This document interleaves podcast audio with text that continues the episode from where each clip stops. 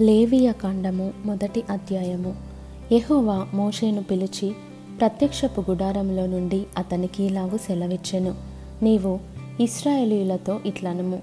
మీలో ఎవరైనను యహోవాకు బలి అర్పించినప్పుడు గోవుల మందలో నుండి గాని గొర్రెల మందలో నుండి గాని మేకల మందలో నుండి గాని దానిని తీసుకొని రావలెను. అతడు దహనబలి రూపముగా అర్పించినది గోవులలోనిదైన ఎడల నిర్దోషమైన మగదానిని తీసుకొని రావలెను. తాను యెహోవ సన్నిధిని అంగీకరింపబడినట్లు ప్రత్యక్షపు గుడారం యొక్క ద్వారమునకు దానిని తీసుకొని రావలెను. అతడు దహనబలిగా అర్పించు పశువు తల మీద తన చెయ్యి నుంచవలెను. అతని నిమిత్తము ప్రాయశ్చిత్తము కలుగునట్లు అది అతని పక్షముగా అంగీకరింపబడును.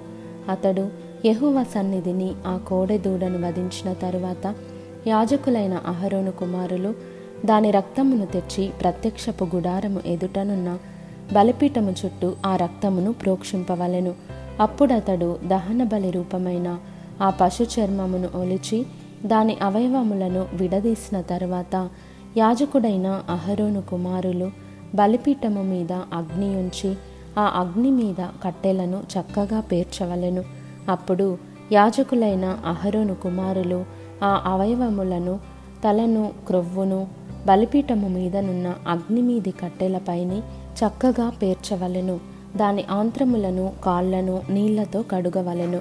అది యహోవాకు ఇంపైన సువాసన గల దహనబలి అగునట్లు యాజకుడు దానినంతయు బలిపీఠము మీద దహింపవలెను.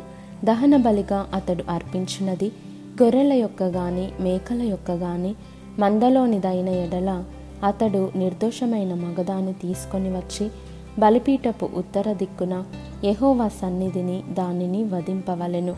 యాజకులగు అహరోను కుమారులు బలిపీఠము చుట్టూ దాని రక్తమును ప్రోక్షింపవలెను. దాని అవయవములను దాని తలను క్రొవ్వును విడదీసిన తరువాత యాజకుడు బలిపీఠము మీదనున్న అగ్ని మీది కట్టెలపైని చక్కగా పేర్చవలెను. దాని ఆంత్రములను కాళ్ళను నీళ్ళతో కడుగవలెను.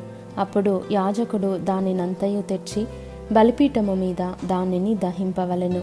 అది దహన బలి. అనగా యహోవాకు ఇంపైన సువాసన గల హోమము. అతడు యహోవాకు దహన బలిగా అర్పించినది. పక్షిజాతిలోనిదైన ఎడల తెల్ల గువ్వలలో నుండి గాని పావురపు పిల్లలలో నుండి గాని తేవలెను.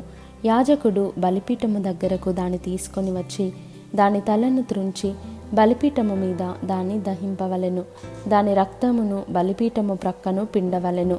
మరియు దాని మలముతో దాని పొట్టను ఊడదీసి బలిపీఠపు తూర్పు దిక్కున బూడిదను వేయుచోట దానిని పారవేయవలెను.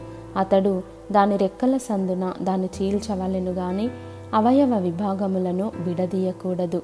యాజకుడు బలిపీఠము మీద అనగా అగ్ని మీది కట్టెలపైని దానిని దహింపవలెను. అది దహన బలి అనగా యెహోవాకు ఇంపైన సువాసన గల హోమము.